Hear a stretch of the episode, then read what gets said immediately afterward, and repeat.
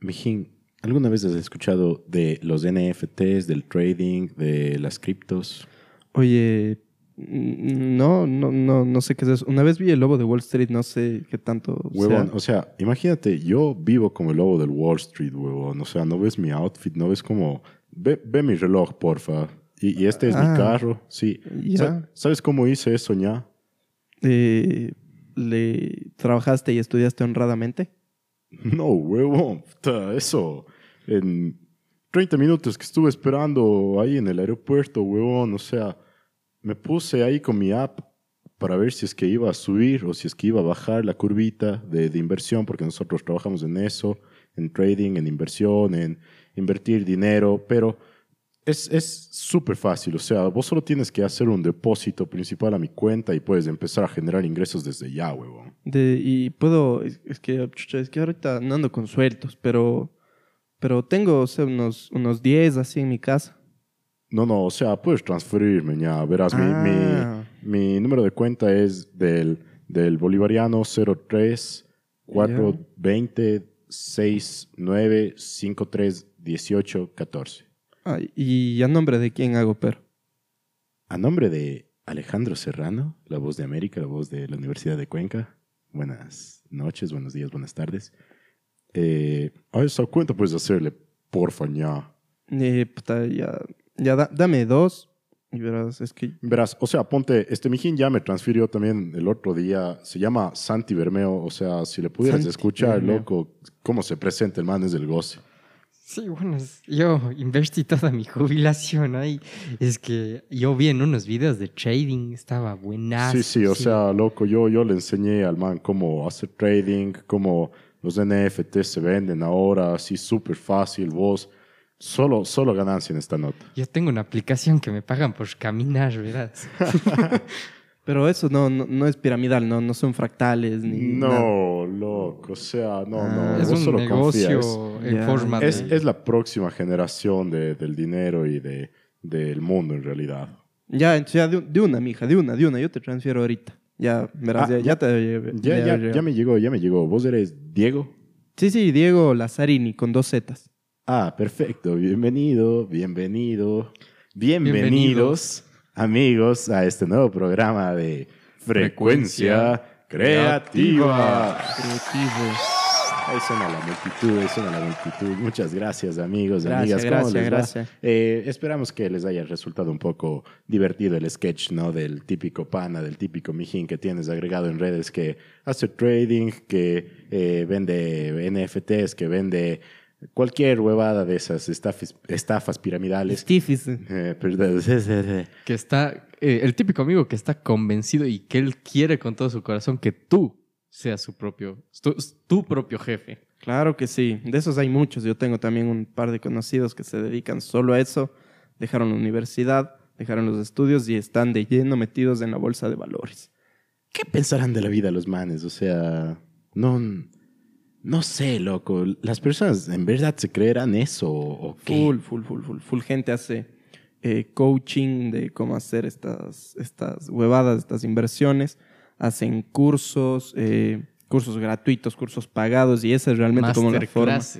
La forma de que ellos ganan es haciendo estos cursos y metiendo a gente y que esos manes metan a más gente y esos a su vez metan a otras personas. Entonces, ah, En conclusión, people, si es que alguien les ofrece ser su propio jefe, trabajando desde una app, trabajando desde casa, trabajando, viajando, piénselo bien, piénseselo dos veces porque normalmente no, no llega a nada. A ver, ¿por qué empezamos hablando de esto? Porque el tema de esta semana, el tema que nos compete ahora es el dinero. Uh. El efectivo, la plata, la guita, la teca. El money, el, el biribiri, El billuyo. el billuyo. Todo, Em, todo. Los sucres.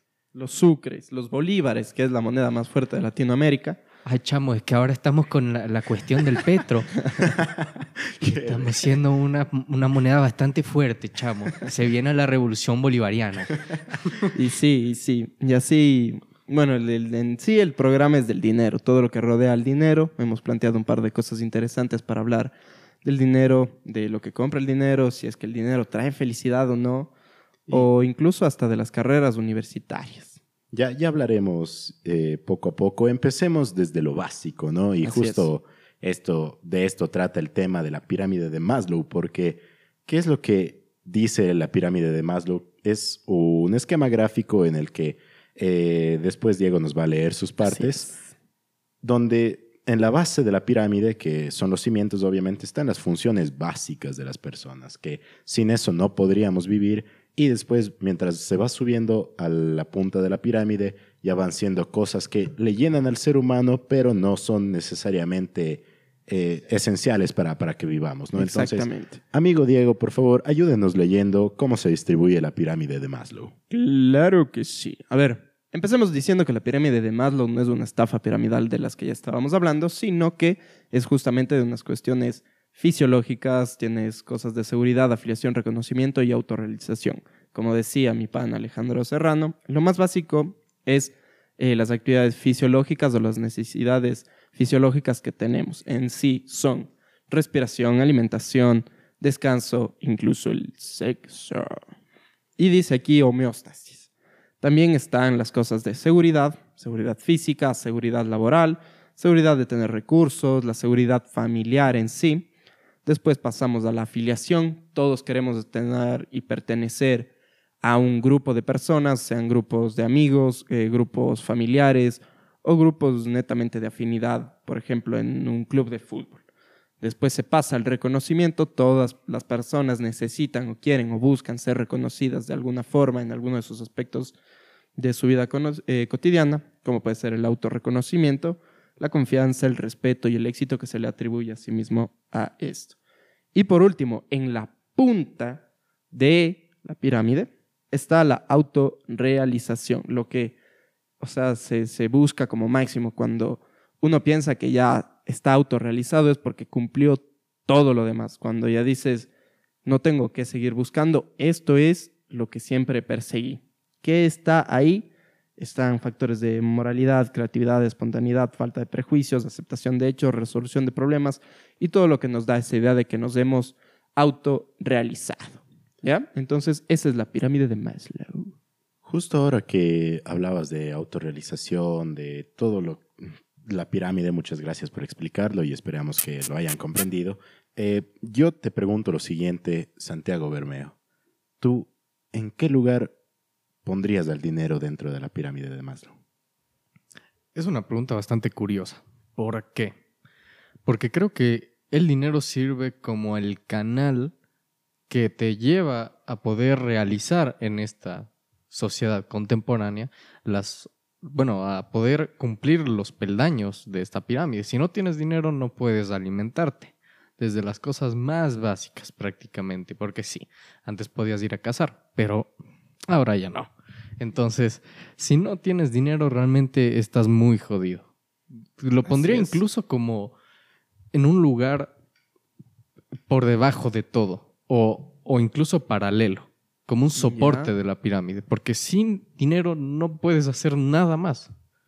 O sea, no puedes comprar cosas, no puedes... eh, Alimentarte, no tienes un techo, no tienes... Entonces, No tienes seguridad, así que no puedes Exacto. acceder a los niveles más altos de la pirámide, ¿no? Entonces, ahora, según esta respuesta y que creo que yo... ¿La compartes? sí la comparto, pero pienso que la gran mayoría debemos compartirlas, ¿no? Ahora, eso me lleva a una nueva duda. ¿Es el dinero parte de la felicidad? ¿El dinero da la felicidad? Aquí es un estudio, yo voy a aportar con, con un estudio que se hizo, un estudio que me parece muy interesante y que habla que realmente sí y no, o sea, la felicidad sí puede llegar a través del dinero, como puede que no. ¿A qué me refiero? A ver, supongamos y pongamos eh, un ejemplo cotidiano. Como ya les decía antes, el, antes del programa, hablábamos de que el dinero compra las cosas que creemos que nos da felicidad.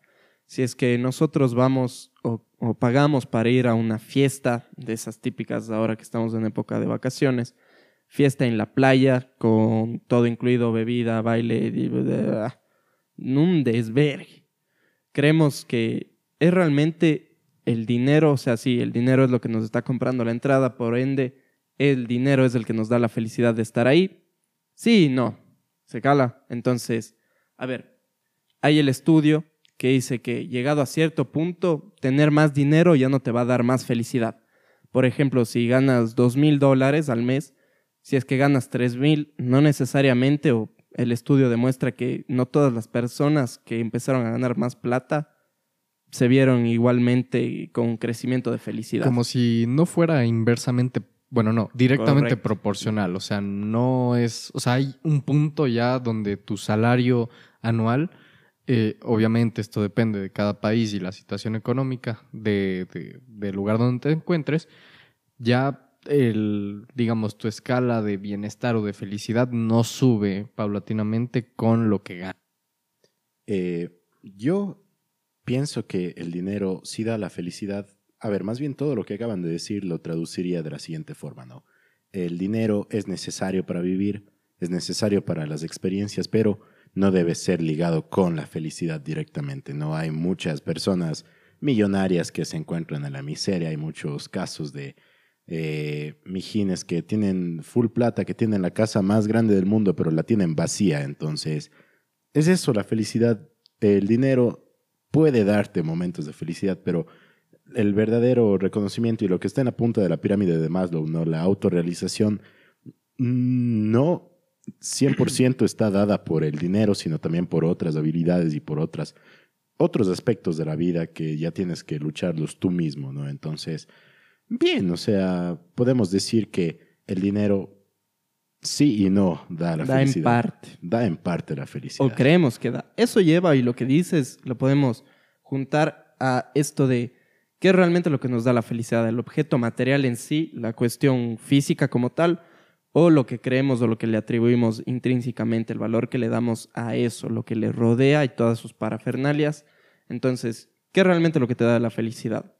¿El objeto como tal o lo que vos le estás atribuyendo o lo que se junta con ese objeto?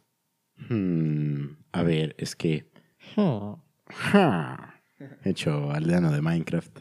Verás, justo ahora que mencioné Minecraft, a mí, cuando era pelado, me gustaba full ver Vegeta 777, Willy Rex ya era full rata. Y sigo siendo full rata. Pero la cuestión es que un día mi viejo me pregunta así como que, "Oye, ¿por qué les ves todo el tiempo así? ¿Por qué? ¿Qué onda? Entonces, yo le dije como que les veo mientras están jugando y el man me dio, o sea, me compró el juego así para, Para jugar. para, para que pueda jugar. Entonces, en ese momento yo empiezo a jugar y es el valor que yo tengo de estar ahí así con el, con el jueguito, de yo también quererme poner a grabar videos y eso. Entonces, pienso que el objeto material, el juego de Minecraft en sí, no me dio la felicidad porque es solo un medio para alcanzar. Entonces, medio, medio complejo responder Al a igual la que el dinero, que te resultó el medio para... para adquirir recién el juego, Exacto. pero entonces el objeto material es solo el objeto material, pero lo que tú hagas con ello es lo que va a dar el verdadero valor de las cosas. Es una buena reflexión. Hay una película buenaza que lo explica. o sea, bueno, no, no lo explica. Pero es una película de Pixar, Soul, que el man, bla, bla, bla, en breves rasgos quiere tocar jazz y el rato que- Call Saul. que- Qué ver. Justo. Y no, pero cuando el man dice, este es mi sueño, o sea, este es mi sentido de vida, esto es lo que quiero hacer, y cuando llegue aquí, cuando llegue a la punta de la pirámide, me voy a, auto me voy a sentir autorrealizado. Cuando llega ahí, se da cuenta de que no es lo que esperaba, y se siente igual de vacío como se sentía antes, y luego reflexiona y dice, o sea, la vida, lo que realmente es el sentido de la vida, la felicidad está en las cosas simples, en las cosas cotidianas, que te van a llenar mucho más de, de eso de, no, es que yo cuando acabe de estudiar voy a tener mi propia empresa, cuando tenga mi propia empresa voy a tener un montón de plata, cuando tenga un montón de plata, ahí sí voy a ser feliz. Y cuando eh, alcanzas eso, cuando crees alcanzarlo, te sientes igual de vacío que como te sentías cuando empezaste. Entonces, Definitivamente. De hecho, o sea, creo que en sí eh, la felicidad da para un capítulo completo. Espérenlo próximamente, puede ser. Próximamente el capítulo de la felicidad me parece Solo un en buen tema. sí. Pero mm, justamente es como mucha gente, probablemente, o sea, me incluyo, nos centramos mucho en el fin y no el camino. Y el camino realmente es la vida. O sea, el ser humano para sentirse realizado siempre va a tener que tener un objetivo. Por eso somos tan ambiciosos como especie. Y nosotros disfrutamos más de el objetivo, o eso es lo que pensamos, antes que del camino, de lo que te llevó a eso, que en... El recorrido. Exacto, que en general es tu vida entera. Pero Así bueno. es. Es un tema muy complejo que Sí, vamos sí. a abordarlo con más profundidad en capítulos Próximos. venideros, exacto. Así que, eh, hablando de venideros, ¿de qué creen que es lo que se viene para el dinero? ¿Cómo creen que va a evolucionar? Y, obviamente, como nos caracteriza, caracteriza este es un canal de datos. ¿Cómo Correcto. surgió el dinero? ¿Cómo surge el dinero, gente? A ver, hay la fuente que estoy utilizando, voy a ser sincero, es 12. un video de Quantum Fracture que es excelente, o sea, es mucho más, más ilustrativo que lo que voy a decir ahora, así que si es que les interesa lo que voy a decir, eh, vayan a ver el video porque es muy bueno. Enlace en la descripción en YouTube. En. YouTube. Sí, pueden vernos en YouTube también. Ahí tenemos video. Hola. Eh, bueno, ¿cómo nace el dinero? no? Todos sabemos que en la época antigua el trueque era la forma de, de intercambio de objetos de valor para las diferentes tribus, pero en cierto momento se dio un, Una escasez de uno de los. de uno de los elementos, ¿no? O sea, como que eh, si es que yo tengo manzanas ahorita, pero aún no es época de papas y yo quiero cambiar manzanas por papas, ¿no? Entonces, frente a estos problemas nace una nueva solución tecnológica, Un intermediario. un intermediario que era otro objeto de valor que debe perdurar en el tiempo y que sea difícil de encontrar. Por eso es que los primeros objetos, los primer, el, el primer dinero, vaya, es el oro, o sea, los metales preciosos, porque obviamente eran difíciles de encontrar, son muy limitados y son de mucho valor, eran de mucho valor en la antigüedad y hasta ahora en la actualidad, ¿no? ¿Por qué le daremos tanto valor a una piedra? Se ve bonito, esa es una de las principales razones. ¿Está dorado? Qué, qué curioso, ¿no? Que le demos tanto valor a una piedra y a las otras les tenemos ahí botadas. Puede ser incluso ya por psicología propia del color y obviamente de, de la escasez. O sea, antes del oro, eh, sobre todo en, en la zona de América del Sur, nosotros empezamos a usar la concha La spondylus. concha Correcto. exactamente. ¿Por qué? Porque era un recurso muy limitado, muy difícil de encontrar y además era llamativo. ¿Por qué? Porque también podemos coger, qué sé yo, eh, una determinada piedra que realmente es escasa pero no se ve tan llamativo, probablemente eso no se hubiera usado. Pero bueno, también la cosa de la concha spondylus es que era muy difícil de Exacto. conseguir. O sea, en sí, no es que era una piedra botada como, como por ahí. Claro, no, no cualquier mijín puede encontrar eso. eh, Por, por lo tanto, es un objeto de valor que es una promesa de cambio. O sea, ya yo te doy mis manzanas ahorita, que, que no es época de papas, pero vos dame esta promesa de cambio y cuando ya tengas vos tus papas, yo te devuelvo. Así era como funcionaba en la antigüedad. Pero después se vio otra dificultad que era en tema de cantidades, en tema de... eh, La acumulación. la acumulación, exacto. Entonces surgió otra nueva evolución tecnológica para sustentar estos cambios que eran necesarios, ¿no? Entonces empezaron los primeros billetes que justamente algún día lo hablamos en clases con Santi al comienzo, eran promesas de, eran tipo un cheque, o sea, básicamente. decían los billetes, se le debe 20 eh, Lingotes Mon- de oro. monedas. monedas de oro, exacto, cosas por el estilo. Y todo eso se encontraba en un banco, como más o menos se, se hace ahora, ¿no? Básicamente, lo que se daba era un ticket donde se decía, justamente como dijo, se le pagará al portador X número en oro. Entonces tú, antes de hecho de la década de los 50 o 60, creo que podías ir a tu banco y decir, quiero mi, Quiero mi oro. quiero mi oro, denme mi oro, mi plata, o lo que se esté usando, eh, eh, a cambio de mi billete. Obviamente, por la escasez y por la dificultad en un sistema tan grande y tan global, esto se dejó de hacer. Y ahora pasamos al dinero eh, Fiat. fiat, Fiat. como A el ver, carro. Ahora, imagínense la situación, si es que todas las personas, hay una crisis, hay un paro, hay un terremoto, quieren sacar el, el oro de su banco, el banco no se va a quedar nunca sin reservas. O sea, piensen que los bancos eh, guiñito lazo, eh, nunca quieren quedarse sin plata, nunca quieren quedarse sin guita, sin el money, sin el dinero, sin el tema de nuestro programa. Así que pasó de estas promesas de cambio a el dinero fiat, donde ya intervienen un montón de factores que son del Estado, del mercado, de la bolsa. Entonces, Inflación. es súper complejo, pero podríamos decir que mucho del dinero que existe en la actualidad es falso. O sea, es solo un Mm. contable, es un bien contable. Entonces, Es una nosotros... construcción intersubjetiva. Es un valor que le hemos dado, y hemos llegado a una concesión entre todos y hemos dicho, este pedazo de papel realmente tiene un valor de 20 dólares o de 20 manzanas o de 20 cosas. Entonces hemos construido y le hemos dado ese valor que en realidad no existe y es solo una idea que tenemos y está sustentado en la confianza que le tenemos justamente a la normativa eh, social, a, a lo que la sociedad dice, el Estado dice, es que este billete que yo tengo aquí, este poderoso bolívar que yo tengo aquí, vale tanto.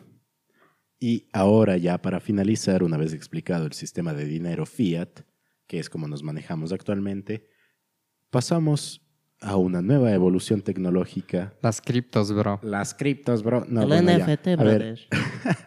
A ver, los bitcoins son una nueva tendencia que ya se da eh, a nivel mundial prácticamente. ¿Quién nunca ha escuchado la palabra bitcoin? ¿Quién no sabe más o menos qué es el bitcoin? No, pero es un nuevo sistema para manejar el dinero en el que no solo tiene todo el control el Estado, el banco, el Banco Central, sino más los usuarios, los mineros que pasan, valga la redundancia, minando eh, un número secreto de las blockchains. Este programa parece de Minecraft. Estamos hablando de mineros, estamos hablando de lingotes de oro.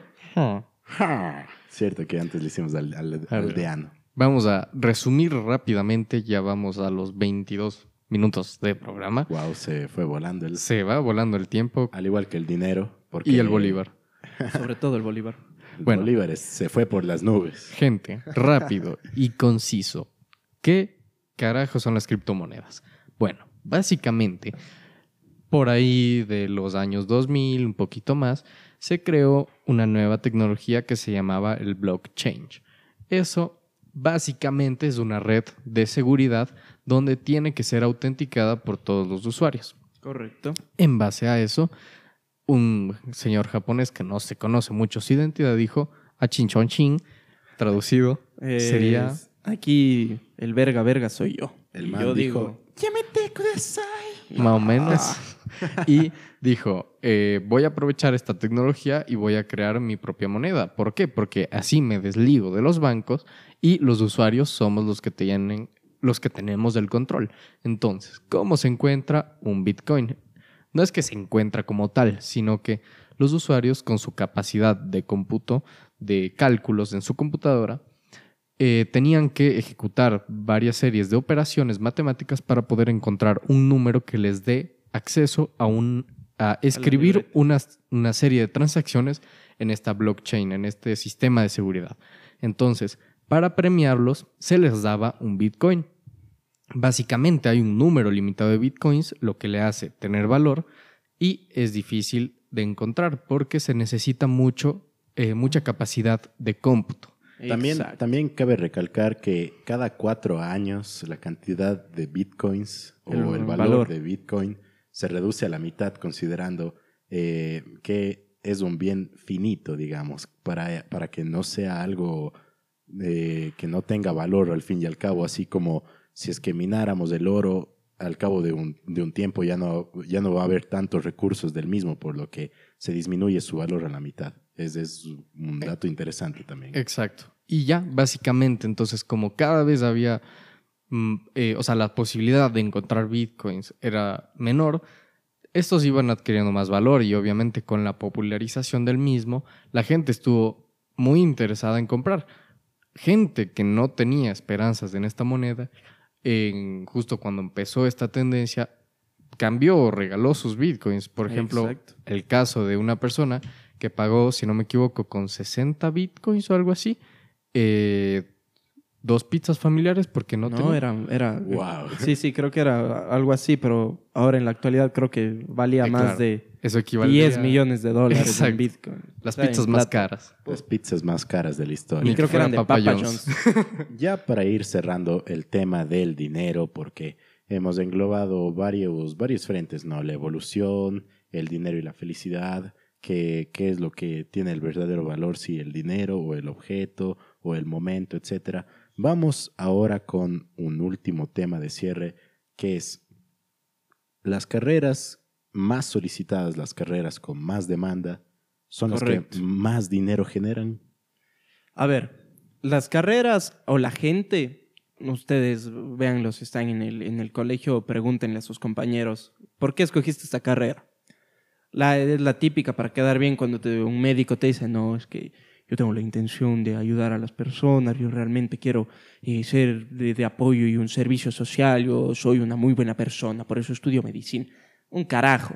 Estudian medicina por la plata, estudian ingeniería porque, la- porque les da plata y porque Hay sus papás les money dijeron. ahí. Hay Exacto. pucha, El que estudia comunicación es el que tiene huevos. Exacto. Nosotros somos los, Pero- los más huevones. ¿eh? Pero entonces, a ver, la gente realmente quiere estar o quiere estudiar bastante en estas carreras porque son y creen las que más seguridad económica les van a dar. Por eso son tan solicitadas. La gente, a mi parecer, estudia bastante esto porque quiere tener un futuro asegurado y una base económica solvente. Pero Pero también creo que existe una cierta como, no sé si está correcto denominarlo así, inflación en las carreras, Sí, sí.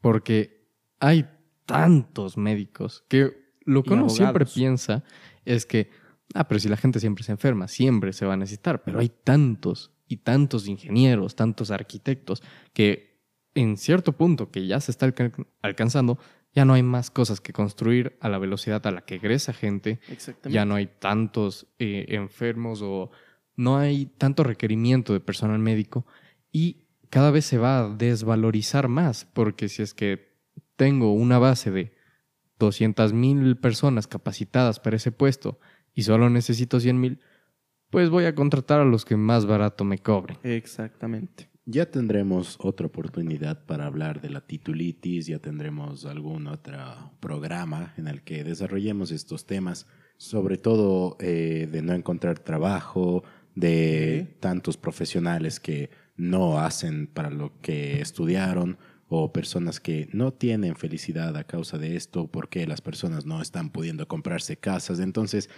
ya tendremos otros programas. Este se trataba solo del dinero en sí. Exacto. Así que, en conclusión, yo diría que las carreras con más demanda son las que más dinero generan, pero ahí está lo, lo otro que, dij- lo que dijimos antes, ¿no? O sea, el dinero es solo un medio y de ahí hay otros factores en los que tú también tienes que, que saber cómo moverte para, para tener más dinero, más ingresos y llegar a esta autorrealización, a ser autosuficiente, porque ya yo puedo ser un titulado de medicina, pero y si soy un empleado, si soy un asalariado, nunca voy a tener mucho, mucho money. O sea, Y bueno, o sea, quédense con que estudien lo que quieran, el dinero no necesariamente trae la felicidad, eh, los objetos son más importantes, no son más importantes que lo que le atribuimos a ellos, y busquen siempre estar contentos con las cosas cotidianas de la vida, que el dinero no lo es todo. disfruten el momento, please. Y no Disfruten. compren criptos.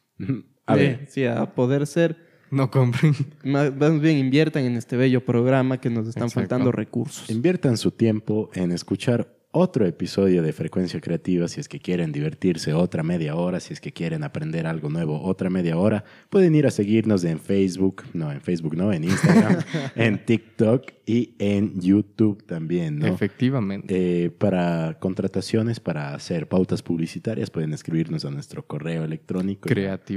creativa frecuencia. arroba gmail. Correcto. Y, Y- si no, búsquenos en la Universidad de Cuenca. Todo este espacio puede ser rellenado con su marca. A ver, dejémonos de pensar en dinero. Ese es el tema del programa XD. Bueno, muchas gracias. Te habló Alejandro Serrano, la voz de América, la voz de la Universidad de Cuenca. Este programa se llamó Dinero, este programa se llama Frecuencia Creativa. Gracias, gracias, gracias. Yo me despido. Adiós. Gracias a todos. Muchas gracias. Chao, todos.